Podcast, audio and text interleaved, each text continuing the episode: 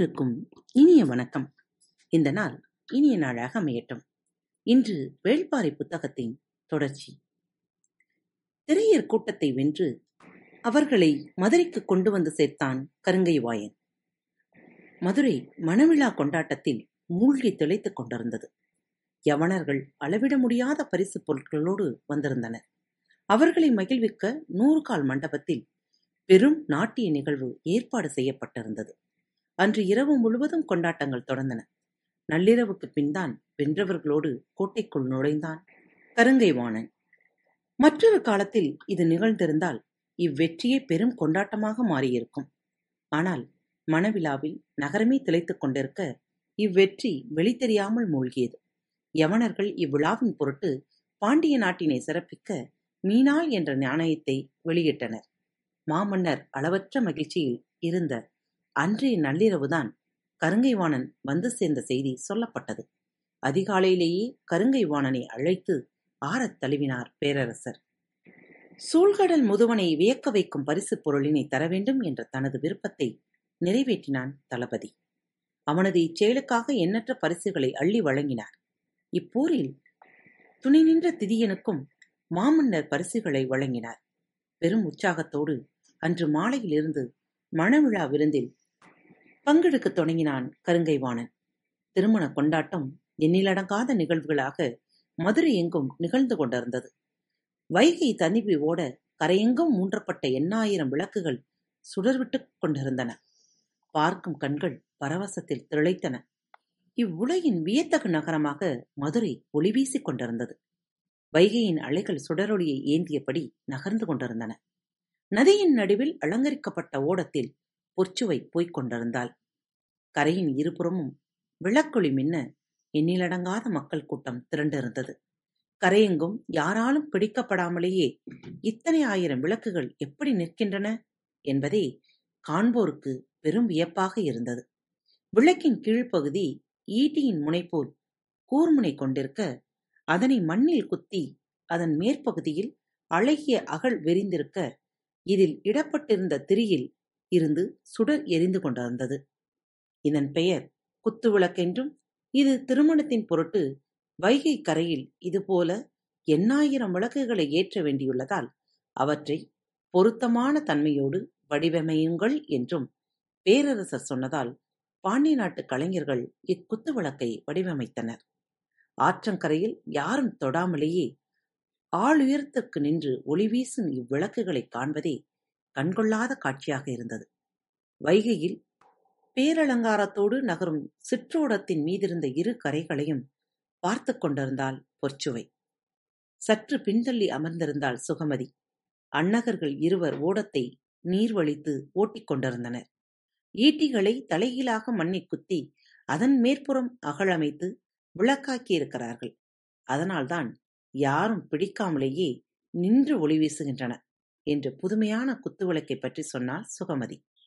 வழக்கம் போல சற்றே அசட்டையான குரலில் பொற்சுவை சொன்னால், இத்திருமணத்தில் எத்தனை நிகழ்வுகள் தலைகீழாக இருக்கின்றன பார்த்தாயா? தாக்குதலுக்கு உள்ளாதல் சுகமதிக்கு புதிதன்று. ஆனாலும் இம்முறை அதனை எதிர்கொள்வது என முடிவெடுத்தால், மனநாள் நெருங்கிக் கொண்டிருக்கிறது, இன்னும் கடந்த காலத்திலேயே மூழ்கியிருப்பது பொருத்தமல்ல என்று பட்டது. தலைகீழாக மண்ணில் புதைந்ததை பற்றியே ஏன் நினைவை செலுத்த வேண்டும்? புதிதாய் ஒளி வீசும் எண்ணற்ற சுடர்களும் நமது கண்களுக்கு தெரியத்தானே செய்கின்றன. சற்றே மெல்லிய குரலில் ஆனால் உறுதியோடு சொன்னாள் சுகமதி. மறுமொழி எதுவும் இல்லை. முதன்முறை பொற்சுவை அமைதியானாள். ஓடம் நகர்ந்து கொண்டே இருந்தது. பேச்சொலி எதுவும் இல்லை. சிறிது நேரம் கழித்து சுகமதி அன்னகர்களை பார்த்து சொன்னால், ஓடத்தை படித்துறைக்கு கொண்டு செல்லுங்கள், மலரடியும் சடங்கிற்கு செல்ல வேண்டும். அன்னகர்கள் ஓடத்தை கரை நோக்கி திருப்பினர். பொற்சுவை எதுவும் பேசாமல் இருந்தால் சுகமதியின் மனதுக்குள் அச்சம் வளரத் தொடங்கியது. ஓடம் கரை நோக்கி போய்க் கொண்டிருந்தது. பொற்சுவையின் அமைதியை பொறுக்க முடியாமல் சுகமதி சொன்னால், மலரணியும் சடங்கிற்கு பொழுதாகிவிட்டது, நாம் அலங்காரம் முடித்து அவைக்கு சென்றாக வேண்டும், பேரரசரும் இளவரசரும் வந்து விடுவார்கள், அதனால்தான் சொன்னேன் என்றாள். வைகையின் மெல்லிய அலைகளை பார்த்தபடியே பொற்சுவை சொன்னால், எனது ஓடம் எப்போதோ திருப்பப்பட்டு விட்டது சுகமதி, இப்பொழுது உனது பங்கிற்கு நீயும் திருப்புகிறாய், அவ்வளவுதான். பேரரசரின் தனி மாளிகையில் நடந்த உரையாடல் பெரும் கலக்கத்தையே உருவாக்கியது. தேவாங்கு விலங்கை கைப்பற்ற போர்த்திருக்கலாம் என்று கருங்கைவாணனும் இளவரசரும் சொன்ன கருத்தை மயூர்கிழார் ஒரு மதயானையின் கதையை சொல்லி தகர்த்து விட்டார். என்ன செய்வதென்று தெரியாத நிலையில் மாமன்னர் எழுந்து மலரணியும் சடங்கிற்கு வந்துவிட்டார். இளவரசனும் சூழ்கடல் முதுவனும் அதற்கு முன்பே விரைந்து வந்தனர். எல்லோரின் ஓடங்களும் திசை மாறித்தான் சடங்கு நடக்கும் அவைக்கு வந்து சேர்ந்தன. என்ன செய்யலாம் என்பது குறித்து தீவிரமாக சிந்தித்தான் கருங்கைவாணன். நாம் படையெடுத்து சொல்வதை பேரரசர் அனுமதிக்கப் போவதில்லை. வேறு என்னதான் வழி? எப்படியாவது தேவவாக்கு விலங்கை கொண்டு வந்து சேர்க்க வேண்டும். திரையர் போன்ற மாவீரர்களையே வென்று கொண்டு வர முடிந்த நம்மால் இதனை செய்ய முடியாதா என்று எண்ணிய கணத்தில்தான் இச்சிந்தனை தோன்றியது. தோன்றிய கணத்திலே முடிவு செய்தான், திரையர்களே இதற்கு பொருத்தமானவர்கள். மலரணியும் சடங்கு முடித்து பள்ளியறைக்கு திரும்பிக் கொண்டிருந்த பேரரசரை காண காத்திருந்தான் கருங்கைவாணன். இரவு நெடுநேரம் ஆகியிருந்தது. இப்பொழுதே செல்ல வேண்டிய அளவுக்கு என்ன முக்கிய செய்தி என கேட்ட பேரரசரிடம் விளக்கிச் சொன்னான் கருங்கைவாணன். சமவெளி மனிதர்கள் யாராக இருந்தாலும் காட்டுக்குள் ஊடறுத்து உள்நுழைய முடியாது. பெரும் வீரன் கூட காட்டின் சிறு பூச்சிக்கடிக்கு எளிதில் பலியாவான். பாதையற்ற பாதைகளை கொண்ட மலைத்தொடர்களை தாண்டிச் செல்ல காடு பற்றிய அளவற்ற அறிவும் இயல்பிலேயே அதற்கான உடல்வாகும் வாழ்வெல்லாம் காட்டில் உடல் வளர்த்த மனிதனாகவும் இருத்தல் வேண்டும்.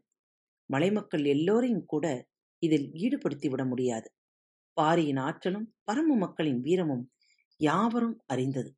அவற்றை எதிர்கொண்டு மீண்டு வர வேண்டுமென்றால் அவர்களை விட பெரும் வீரர்களால் தான் முடியும். அதற்கு இம்மண்ணில் பொருத்தமானவர்கள் திரையர்கள் மட்டுமே. எனவே அவர்களை இதில் ஈடுபடுத்தலாம் என்று சொல்லி அதற்கான திட்டத்தையும் சொன்னான் கருங்கைவாணன்.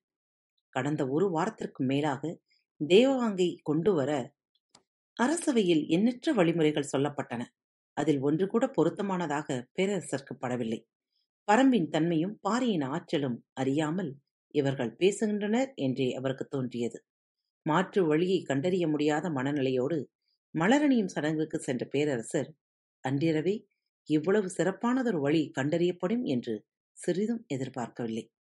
இன்று அரசவையில் நடந்த முக்கியமான உரையாடலால் வைகை கரையில் எண்ணாயிரம் குத்துவிளக்குகள் ஏற்றப்பட்ட காட்சி காண முடியாமல் போய்விட்டதே என்று மனம் மிகுந்த கவலை கொண்டிருந்தது. ஆனால் உனது ஆலோசனை அளவற்ற மகிழ்வோடு என்னை பள்ளியறைக்கு அனுப்புகிறது எனச் சொல்லி கருங்கைவாணனை பாராட்டி அனுப்பி வைத்தார் பேரரசர். இரவோடு இரவாக சிறை கொட்டிலுக்குள் நுழைந்தான் கருங்கைவாணன். இரும்பு கம்பிகளால் இறுக பிணைக்கப்பட்ட காலம்பனிடம் பேசத் தொடங்கினான். சென்ற போரில் திதியன் ஆற்றிய பணியை இப்பொழுது காலம்பனுக்கு வழங்குவதுதான் அவனது திட்டம். ஆனால் அது அவ்வளவு எளிதானதன்று. கடற்பயணத்திற்கு வலிமை மிகுந்த அடிமைகள் தேவை என்பதற்காகத்தான் உங்களை சிறைப்பிடித்தோம். ஆனால் எதிர்பாராத காரணத்தினால் நாங்களே உங்களுக்கு உதவி செய்யும் நிலை ஏற்பட்டுள்ளது என்று பேச்சை தொடங்கினான் கருங்கைவாணன். சுற்றி கவச வீரர்கள் நின்றிருந்தாலும் இக்கணம் கூட அவனை கொன்றுவிட காலம்பனால் முடியும். ஆனால் தன் குலம் முழுவதும் சிறைப்பட்டிருப்பதால் அமைதி காப்பதே முறை என்று எண்ணிக்கொண்டிருந்தான். கருங்கைவாணன் என்ன சொன்னான் என்பது அவனது காதிலே விழவில்லை. பெரியேறி கிடக்கும் ஒருவனின் ஆசையை தூண்டுவது எளிதல்ல. தனது குலமும் குடியும் சூறையாடப்பட்டிருக்கும் நிலையில் அவனை ஆற்றுப்படுத்த யாராலும் இயலாது. அரச வாழ்வை அனுபவித்தனின் மனம் ஆசையின் வழியே சிந்தித்து பழகியிருக்கும். தனக்கான உடைமையை பொன்னை பொருளை சேர்த்து சிறப்பாக வாழ நினைக்கும் குடிகளுக்கு இவ்வாசைகள் எண்ணற்றவனவாக இருக்கின்றன. ஆனால் மலைமக்களின் கனவில் இவை எவையும் இடம்பெறுவதில்லை. திதியனைப் போல காலம்பனை விலைபேசிவிட முடியாது என்பதை பல முயற்சிகளுக்கு பின்னால் தான் அவர்கள் உணர்ந்தனர். பரம்பின் மக்கள் திரையர்களோடு இரத்த உறவு கொண்டவர்கள். அவர்களுக்கு எதிரான எந்த ஒரு சிறு செயலையும் செய்வதை விட தாம் மரணிப்பதே மேல் என்பதில் அவர்கள் உறுதியாக இருந்தனர். குல சமூகத்தில் முன்னோர்களின் வாக்கிற்கு இருக்கும் இடத்தை சமவெளி மனிதர்களால் எளிதில் புரிந்து கொள்ள முடியாது. தம் கூட்டம் முழுமையும் அழிந்தாலும் குலத்தின் நம்பிக்கைக்கு தீங்கிழைக்க மாட்டோம் என்பதில் அவர்கள் உறுதியாக இருந்தனர். என்ன செய்யலாம் என்று சிந்தித்த கருங்கைவாணனுக்கு இணையற்ற பெரும் வீரனான காலம்பன் அவனாக வந்து கைதான அந்த கணம் நினைவுக்கு வந்தது. மூன்று குழந்தைகளை வைத்து அதனை திதியனால் செய்ய முடிந்ததை மொத்த கூட்டத்தையும் வைத்து நாம் செய்தால் என்ன என்று தோன்றியது. கருங்கை வாணன் உறுதியான குரலில் தனது திட்டத்தை அறிவித்தான். எமது பேரரசுக்கு இப்போது தேவவாக்கு விலங்கு மிகவும் தேவை. உங்களில் எத்தனை பேர் போக வேண்டும் என்று சொல்லுங்கள். அவர்களை அனுப்புகிறோம். நாங்கள் விரும்பியபடி அவற்றை நீங்கள் கொண்டு வந்துவிட்டால் உங்களையும் உங்கள் குடும்பத்தினரையும் விடுவிக்க பேரரசர் இசைவு தெரிவித்துள்ளார். இப்பணியை செய்ய மறுத்தால் ஆண்கள் எல்லோரும் கப்பலில் அடிமைகளாக செல்ல தொடங்குவீர்கள். ஆனால் மற்றவர்கள் என்னாவார்கள் என்று தெரியாது. ஓர் உத்தரவில் எல்லாம் முடிந்துவிடும். நாளை காலைக்குள் முடிவினை சொல்லுங்கள் என்று சொல்லிவிட்டு கருங்கை வாயன் சென்றான். கருங்கை வாயன் கூட்டத்தில் இருந்த எல்லோருக்கும் இச்செய்தி சொல்லப்பட்டது. காளம்பன் கடைசி வரை மறுத்தான். ஆனால் திரையர்குல கிழவன் சொன்னான், உயிர் ஒரு பொருட்டல்ல. ஆனால் கருங்கை வாணனை கொல்லும் ஒரு வாய்ப்புக்காக அதனை பயன்படுத்தினால் எவ்வளவு பொருளுள்ளதாக மாறும். இவ்வினா காளம்பனுக்கு புதிய திசைவழியை காட்டத் தொடங்கியது. கிழவன் மேலும் சொன்னான், பரம்பின் மக்களை பிடித்து வர சொல்லவில்லை, அவ்விலங்கைத்தான் கொண்டு வரச் சொல்கிறார்கள். நம் கூட்டமே அதனால் உயிர் வாழும் என்றால் அதனை துணிந்து செய்யலாம். நம் மூதாதையர்களே அதற்கு துணை நிற்பார்கள். நம்மிடத்தில் வைத்து நம்மை சிறைப்பிடித்த அவர்களே அவர்களின் இடத்தில் வைத்து நம்மை விடுவிக்கும் சூழல் வந்துள்ளது. இதனை முதலில் பயன்படுத்துவோம். நாளை இதுவும் மாறும். கிழவனின் சொல் இரவு முழுவதும் காளம்பனின் காதுக்குள் ஒலித்துக்கொண்டே இருந்தது. மறுநாள் காலை காளம்பன் உள்ளிட்ட முப்பது பேரை பிணைத்திருந்த கூர்முனை இரும்புச் சங்கிலி கலற்றப்பட்டது. காளம்பன் நடந்ததை சொல்லிக் கொண்டிருந்த பொழுதே பாரியின் கால்கள் நடுங்கத் தொடங்கின. அவனது சொற்கள் உள்ளெலும்புகளை நொறுக்கிக் கொண்டிருந்தன. அவர்கள் திரையர் கூட்டத்தைச் சேர்ந்தவர்கள் என்பதை உணர்ந்த கணம் பாரியின் மூச்சு காற்று உறைந்தது. காளம்பனின் பாறை போன்ற தாக்குதலை எதிர்கொண்ட பாரியால் முணங்கியபடி சொல்லும் அவனது சொற்களை எதிர்கொள்ள முடியவில்லை. துயரத்தின் கொடூரத்தை செவியினில் வாங்க முடியாத பாரி ஐயோ என வெடித்து சிதறினான். என் மூதாதையர்களையா கொன்றளித்தேன்? பெரியாத்தா தூதுவையின் பிள்ளைகளையா மாய்த்தேன்? பாரியின் குரல் வலையிலிருந்து பீரிடும் சொற்கள் அவனை சரித்து மண்ணில் வீழ்த்தின. அதனையும் மீறி பீரிட்டது காளம்பனின் கதறல். நாங்கள்தான் தவறிழைத்தோம். எம் குலம் காக்கும் எண்ணத்துக்காக தெரிந்தே தவறிழைத்தோம். சூழிவேளின் குலத்தை கொன்றளித்த கொடியவன் நான். இனியும் நான் உயிரோடு இருக்கக்கூடாது என சொல்லிக்கொண்டே இடுப்பில் இருந்த குத்துக்கோளை உருவி தனது கழுத்தில் சொருகத் துணிந்தான் காளம்பன். கன நேரத்தில் பாய்ந்து தடுத்தான் தேக்கன். இடக்கை ஒடிந்து கட்டுப்போடப்பட்ட நிலையில் ஒரு கை கொண்டு காளம்பனை தேக்கன் தடுத்த பொழுது அவனது முகத்தை நேர்கொண்டு பார்க்க முடியாமல் காலில் விழுந்து மன்றாடினான் காளம்பன். நீங்கள் எங்களின் தாயாதிகள். உங்களை கொன்று குவித்த கொலைகாரர்கள் நாங்கள். சொல்லிக் கதறும் அவனது கையை கட்டுக்குள் கொண்டு வர முடியவில்லை. யாராலும் எதுவும் செய்ய முடியவில்லை. சூழலின் அவலம் தாங்க முடியாததாக இருந்தது. நெஞ்சு வெடிப்பதைப் போல கதறும் பாரியின் கதறலை பரம்பு முதன்முறையாக கேட்டது. காளம்பனை தனது மார்போடு அணைத்து பிடித்த தேக்கன் பாரியை பார்த்து கைகுவித்து வேண்டினான். கதராதே, நீ பரம்பின் தலைவன். உனது கண்ணீரை இம்மன் அறியக்கூடாது. கதராதே பாரி, சொல்லி கதறினான் தேக்கன். பாரியால் தாங்கிக் கொள்ள முடியவில்லை. நம்மால் எப்படி கண்டறிய முடியாமற் போனது? ஓடுவது நம் குல மாந்தர்கள் என்று நாம் எப்படி அறியாமல் போனோம்? எல்லா குலங்களையும் அழிய விடாமற் காத்த நாம் நம் குலத்தை நமது மண்ணில் வைத்தே அழிக்க துணிந்து விட்டோமே என்று அவன் கதறிய பொழுது, இல்லை பாரி, இல்லை. நாங்கள் உன் குலத் தலைவர் அல்ல. அச்சொல்லிற்கான தகுதியை இழந்து விட்டோம். எம்மை கொன்றழித்து விடு. நாங்கள் செய்த எழுச்சியலுக்கு அதுதான் கைமாறு. சொற்களின் வழியே சாவின் கதவினை வெறிகொண்டு முட்டினான் காளம்பன். எந்த கையை கொண்டு காளம்பன் தனது காலடியை பற்றி வணங்கினானோ அந்த கையை ஏந்தி தனது முகத்தில் அரைந்து கொண்டு துடித்தான் பாரி. மூதாதை தூதுவை எம்மை மன்னிப்பாளா என்று கதறும் பாரியின் குரல் கேட்டு தேக்கன் நிலைகுலிந்து மன்னிச்சறிந்தான். தம் குலத்தை காக்க பாரி என்னும் மா மனிதனையே கொல்ல துணிந்தேனே என சொல்லி முகத்தில் அரைந்து கொண்டு துடித்தான் காளம்பன். இணையற்ற வீரர்கள் இருவர் உதிர்க்கும் கண்ணீர் தாங்கிக் கொள்ள முடியாததாக இருந்தது. வேட்டொரு பழையனும் வந்து சேர்ந்தான். அவலத்தோடு கண்கொண்டு பார்க்க முடியவில்லை. யாராலும் ஆற்றுப்படுத்த முடியாத சூழல் நிலவியது. உணர்வின் பேரலையில் கிழிபட்டு கொண்டிருந்தனர் அனைவரும். நிலைமையை மாற்ற வேண்டும் என்று சிந்தித்த கணத்தில் பெருங்குரல் எடுத்து கத்தினான் பழையன். பாரி, அழுவதற்கு பொழுதில்லை. வீழ்ந்தவர்களை காப்பாற்ற வேண்டும். அடுத்து செய்ய வேண்டியதை பற்றி சிந்திப்பாயாக. ஒற்றை சொல் கொண்டு சூழலையே புரட்டினான் பழையன். மனித மனத்தை இயக்கும் விசையை அறிதலே கலையின் உச்சம். சிக்கலுக்குள் தன்வயப்பட்டுவிட்ட தேக்கனால் அதனை செய்ய முடியவில்லை. நிலைமையை பழையின் கையில் எடுத்து கொண்டான். அவனது சொற்கிட்ட கணம் பாரியின் கதறல் உருமாறத் தொடங்கியது. ஒருவரையும் சாகவிடக்கூடாது. நம்மால் வீழ்த்தப்பட்ட திரையர் குல வீரர்களை உடனடியாக காப்பாற்றியே ஆக வேண்டும் என்று பதறினான் பாரி. கண்ணீரும் அவலமும் மரணத்தை வெல்லும் வெறியாக மாறியது. பழையனோடு அந்த வீரர்கள் காடெங்கும் நுழைந்தனர். யார் யார் எங்கெங்கு விழுந்தனர் என்பது பாரிக்கும் தேக்கனுக்கும் துல்லியமாக தெரியும். குறிப்புகள் சொல்லி எல்லா இடங்களையும் வீரர்களை அனுப்பினர். ஊர்களில் இருந்த வயதான மருத்துவர்களை தோளிலே தூக்கிக் கொண்டு காடெங்கும் ஓடினர் பரம்பின் மக்கள். கொம்பேரி மூக்கனின் நஞ்சென்றால் பிழைக்க வைக்க எம்முயற்சியும் எடுக்க முடியாது. ஆனால் கொடிமூக்கனின் நஞ்சு என்பதால் மருத்துவர்கள் நம்பிக்கையை வெளிப்படுத்தினர். உறுதியாக பலரையும் காப்பாற்ற முடியும் என்று அவர்கள் சொன்ன சொல்லே பாரியின் துயரத்தை கட்டுப்படுத்தியது. அவனும் வீழ்ந்தவர்களை நோக்கி ஓட தலைப்பட்டான். காலம்பனால் காலெடுத்து வைக்க முடியவில்லை. குற்ற உணர்வு அவனது முழு ஆற்றலையும் விழுங்கிவிட்டது. இம்மண்ணில் நடக்கும் தகுதியை நான் இழந்துவிட்டேன் பாரி என்று மனம் மன்றாடியபடி இருந்தது. தாங்க முடியாத அவலத்தால் நிலை தடுமாறும் திரையர் குல தலைவனை தனித்துவிட பாரி ஆயத்தமாக இல்லை. அவனை தாங்கி பிடிக்க தனது இருக்கை ஏந்தினான். காளம்பனின் வீரத்தை எதிர்கொள்ள முடிந்த பாரியால் அவனது வேதனையை எதிர்கொள்ள முடியவில்லை.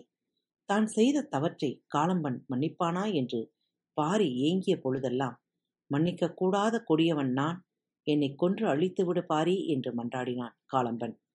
வெல்ல முடியாத தோல் வலிமை கொண்ட இருவரும் ஒருவனின் அரவணைப்பில் மற்றவர் நிலை கொண்டனர். கழுத்திலே அம்பு பாய்ந்தவனை காப்பாற்ற முடியவில்லை. உடலின் பிற இடங்களில் அம்பு பாய்ந்தவர்களையெல்லாம் காப்பாற்றிவிட முடியும் என்று மருத்துவர்கள் உறுதியாக சொன்னார்கள். பொருத்தமான மூலிகை கொண்டு சிகிச்சை மிக தீவிரமாக நடந்தது. உயிர் மீட்கும் களத்தில் மூலிகைகளை ஏந்தி நிற்கும் பரம்பின் மருத்துவன் எளிதில் தோற்பதில்லை. சுண்டா பூனையாலும் இரத்த சிலந்தியாலும் கொல்லப்பட்டவர்கள் போக மீதமுள்ள அனைவரையும் காப்பாற்றும் வேலை நடந்து கொண்டிருந்தது. மருத்துவ குடில் விட்டு நகரவில்லை பாரி. கண்ணிலே கருஞ்சுரைக்காய் எரிந்து அடிபட்டு வீழ்ந்தவர்க்கும் சுண்டா பூனையின் தாக்குதல் கைகால்களை இழந்த மூவருக்கும் சிகிச்சை தீவிரமாக நடந்தது. அவர்களை உயிர் பிழைக்க வைத்துவிட முடியும். ஆனால் உடல் உறுப்புகள் இழந்தது இழந்ததுதான். பாரியோடு இணைந்து போரிட்ட இரு வீரர்களையும் கீதானியையும் ஒன்றும் செய்ய முடியவில்லை. ஈட்டி நெஞ்சுக்கூட்டை பிளந்து வெளியேறியிருந்தது. அவ்விரு வீரர்களும் உடல்களும் அவர்களின் ஊருக்கு எடுத்துச் செல்லப்பட்டு புதைக்கப்பட்டது. கீதானியை எவ்வியூருக்கு தூக்கி வந்தனர். தாய்மார்களின் அழுகை ஊரையே உலுக்கியது. கீதானியின் வேகமும் துடிப்பும் பாரியின் கண்களை விட்டு அகலவில்லை. பெருகும் கண்ணீரை காளம்பன் பார்த்துவிடக்கூடாது என்று கட்டுப்படுத்திக் கொண்டிருந்தான். முடியவில்லை. கீதானியை நோக்கி ஈட்டி எறிந்த தனது கையை வெட்டி எறிய வேண்டும் போல் இருந்தது காளம்பனுக்கு. ஆனால் அக்கையை இப்போது தனது நெஞ்சோடு அணைத்து பிடித்து கொண்டிருந்தான் பாரி. இறந்து போன திரையர்களோடு கீதானியையும் ஒன்று சேர்த்து புதைத்தனர். கொன்ற எல்லோரும் ஒன்று சேர்ந்து கொல்லப்பட்டவர்களாக அழுது புலம்பினர். குல சமூகத்தில் மரணங்களை கண்ணீர் கொண்டு கடப்பது மரபன்று. ஆனால் இப்பொழுது அதை தவிர வேறு என்ன செய்வதென்று தெரியவில்லை. புதைக்குழிகளை மண் மூடுதலை காண முடியாமல் முதலில் அவ்விடமிட்டு நகர்ந்தது தேக்கன்தான். தவறளித்தது நான் தான் என்பது தேக்கனின் மனதில் மிக உறுதியாக நிலை பெற்றுவிட்டது. மூன்று மலைகளை கடந்து கொற்றவையின் கூத்துக்களத்துக்கு வந்துள்ளார்கள் என்றால் அது யாரால் முடியும் என்று கணிக்காமல் வந்துவிட்டேன். பதற்றத்தில் முதலில் தவறளித்தது நான் தான். அதுவே அடுத்தடுத்த தவறுகளுக்கும் காரணமாகிவிட்டது. வேந்தர்களின் வீரர்களுக்கு இவ்வளவு ஆற்றல் இருக்காது. அதனினும் உயர்ந்த காரணத்துக்காகவே இது நடக்கிறது என்று பாரி மிகச்சரியாக கணித்துச் சொன்னானே, அப்பொழுது கூட எனக்கு புரியாமல் போய்விட்டதே. தனியே புலம்பி தவித்து ஆற்றாது அழுதுபடியும் கண்ணீர் நிற்கவே இல்லை. தேக்கனா இது என்று காண்போர் நம்ப முடியாத அளவு மனம் ஒடிந்திருந்தான் தேக்கன். நடந்ததை எல்லாம் கேள்விப்பட்ட கபிலர் நிலைகுலைந்து போனார். குலசேகர பாண்டியன் ஏன் இந்த முடிவெடுத்தான்? தேவவாக்கு விலங்கை எடுத்து வர வேண்டிய தேவை என்ன? இம்முயற்சிக்கு வேறென்ன காரணங்கள் இருக்க முடியும் என்று சிந்தித்தார். பழையன்தான் வேலைகள் எல்லாவற்றையும் ஒருங்கிணைத்துக் கொண்டிருந்தான். தேக்கனால் எதுவும் செய்ய முடியவில்லை. பாரியோ முழுமுற்றாக உடைந்து போயிருந்தான். புதைக்கப்பட்ட இடத்தில் மறுநாள் நீரெடுத்து ஊற்றி செடி நட்டனர். மாணவர்களை கசப்பில் இருந்து மீட்கும் வழிமுறைகளை செய்ய வேண்டியிருந்தது. மாணவர்களில் காயம் படாதவர்கள் யாரும் இல்லை. ஆனால் கடைசியாக பெரும் பள்ளத்தில் உருண்டதால் அளவன் மிக கடுமையாக பாதிக்கப்பட்டிருந்தான். காலம்பனை தனது மாளிகையிலேயே தங்க வைத்துக் கொண்டான் பாரி. தனது மொத்த குளமும் அடிமையாகி இழுத்துச் செல்லப்பட்டு அதனை மீட்கும் ஒரு வாய்ப்பு வந்த பொழுது அதனை செய்வோமா வேண்டாமா என்று பெரும் குழப்பத்திற்கு உள்ளாகி பின் செய்ய துணிந்து அதுவும் கைகூடாமற் போன நிலையில் இருக்கும் காலமனை பற்றிய சிந்தனையிலேயே இருந்தான் பாரி. செய்தி அறிந்து தென்திசை காவலன் கூழையனும் வடதிசை சென்றிருந்த முடியனும் எவ்வியூர் வந்தடைந்தனர். சேரனின் முயற்சிகளிலேயே கவனம் குவிந்திருந்த அவர்களுக்கு பாண்டியனின் எதிர்பாராத இந்த திட்டம் புரிந்து கொள்ள முடியாததாக இருந்தது. உண்மையில் பாண்டியனின் நோக்கம்தான் என்ன என்பதை அவர்களால் சிந்திக்க முடியவில்லை. இவற்றை பற்றி பேச வேண்டும் என நினைத்த தேக்கன் பாரியை தேடி வந்தான். அவனோ எவ்வியூரின் உச்சிப்பாறையின் மீது இருப்பதாக வீரர்கள் சொன்னார்கள். உச்சிப்பாறை நோக்கி சென்றான் தேக்கன். மாலை நேர கதிரவன் மறைந்து கொண்டிருந்தான். தனித்து உட்கார்ந்திருந்த பாரியின் மீது பெரும் கவலை கவிழ்ந்திருந்தது. காளம்பனோடு தாக்குதல் நடந்த அந்த பொழுதுக்கு பின் இருவரும் பேசிக்கொள்ளவில்லை. தாங்கள் கவனிக்க தவறிய பிழைகளை நினைத்து இருவருமே மனமுடிந்திருந்தனர். பாரியின் அருகில் தேக்கன் வந்ததும் அதற்காக காத்திருந்தவனைப் போல பேச்சைத் தொடங்கினான் பாரி. தன் குலத்தை காப்பாற்றத்தானே காளம்பன் இவ்வளவு முயற்சியில் ஈடுபட்டான். தூதுவையின் குலக்குடிகள் நமக்கும் இரத்த உறவுதானே, அதுவும் நம் குலம்தானே, அதை மீட்க வேண்டிய பொறுப்பு நம்முடையதுதானே. பாரியின் சொற்கள் சடசடவென இறங்கின. அதைவிட வேகமாக அச்சொற்களை சுமந்து கீழிறங்கிக் கொண்டிருந்தான் தேக்கன். பரம்பின் குரல் மீண்டும் ஒலிக்கும். காத்திருப்போம். இப்படிக்கு உங்கள் அன்பு தோழி. அன்பு நேயர்களில் பாரத் வலையொலி பக்கத்தை தேர்ந்தெடுத்து கேட்டுக்கொண்டிருக்கும் உங்கள் அனைவருக்கும் மனம் நிறைந்த வாழ்த்துக்கள், நன்றிகளும். பாரத் வலையொலி பக்கத்தின் நிகழ்ச்சிகள் உங்களுக்கு பிடித்திருந்தால் மறவாமல் லைக், ஷேர் மற்றும் சப்ஸ்கிரைப் செய்யுங்கள். நிகழ்ச்சிக்கான மதிப்பெண்களை ஸ்டார் வடிவத்தில் மறவாமல் கொடுங்கள். நிகழ்ச்சி பற்றிய கருத்துக்கள் இருப்பின் கீழே குறிப்பிடப்பட்டுள்ள இமெயில் முகவரிக்கு அல்லது உங்களது மெசேஜ் பாக்ஸில் ரெக்கார்ட் செய்து தாராளமாக அனுப்புங்கள். உங்களது கருத்துக்கள் தான் இந்த நிகழ்ச்சியை மேலும் மேலும் வளர உதவி செய்கிறது. மறவாமல் எழுதி அனுப்புங்கள். இப்படிக்கு உங்கள் அன்பு தோழி.